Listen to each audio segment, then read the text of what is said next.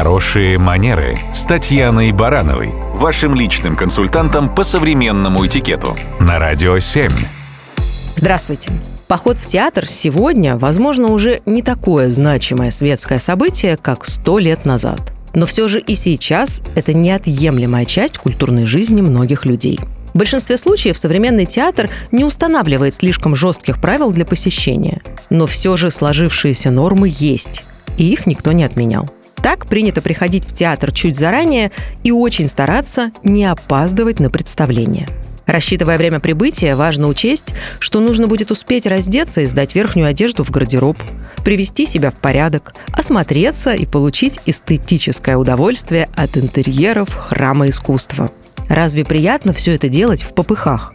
Кроме того, еще нужно будет найти свои места в зале и удобно расположиться, готовясь к наслаждению постановкой – Традиционно считается, что зрители с билетами на места в центре ряда должны стараться приходить к своим креслам уже после первого звонка.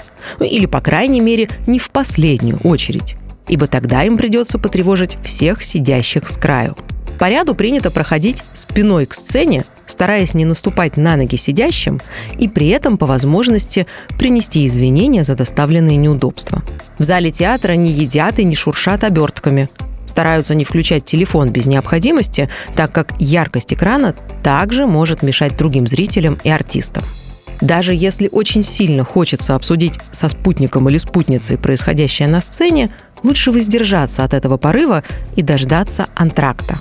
Кроме того, тишина в зале гарантируется не только выключенным звуком уведомлений телефонов, но и отсутствием постоянного кашля или чихания – Человек с признаками заболевания должен остаться дома, а не подвергать опасности здоровья других и не сбивать артистов шумными звуками. По окончании представления не нужно срываться с места и бежать в гардероб.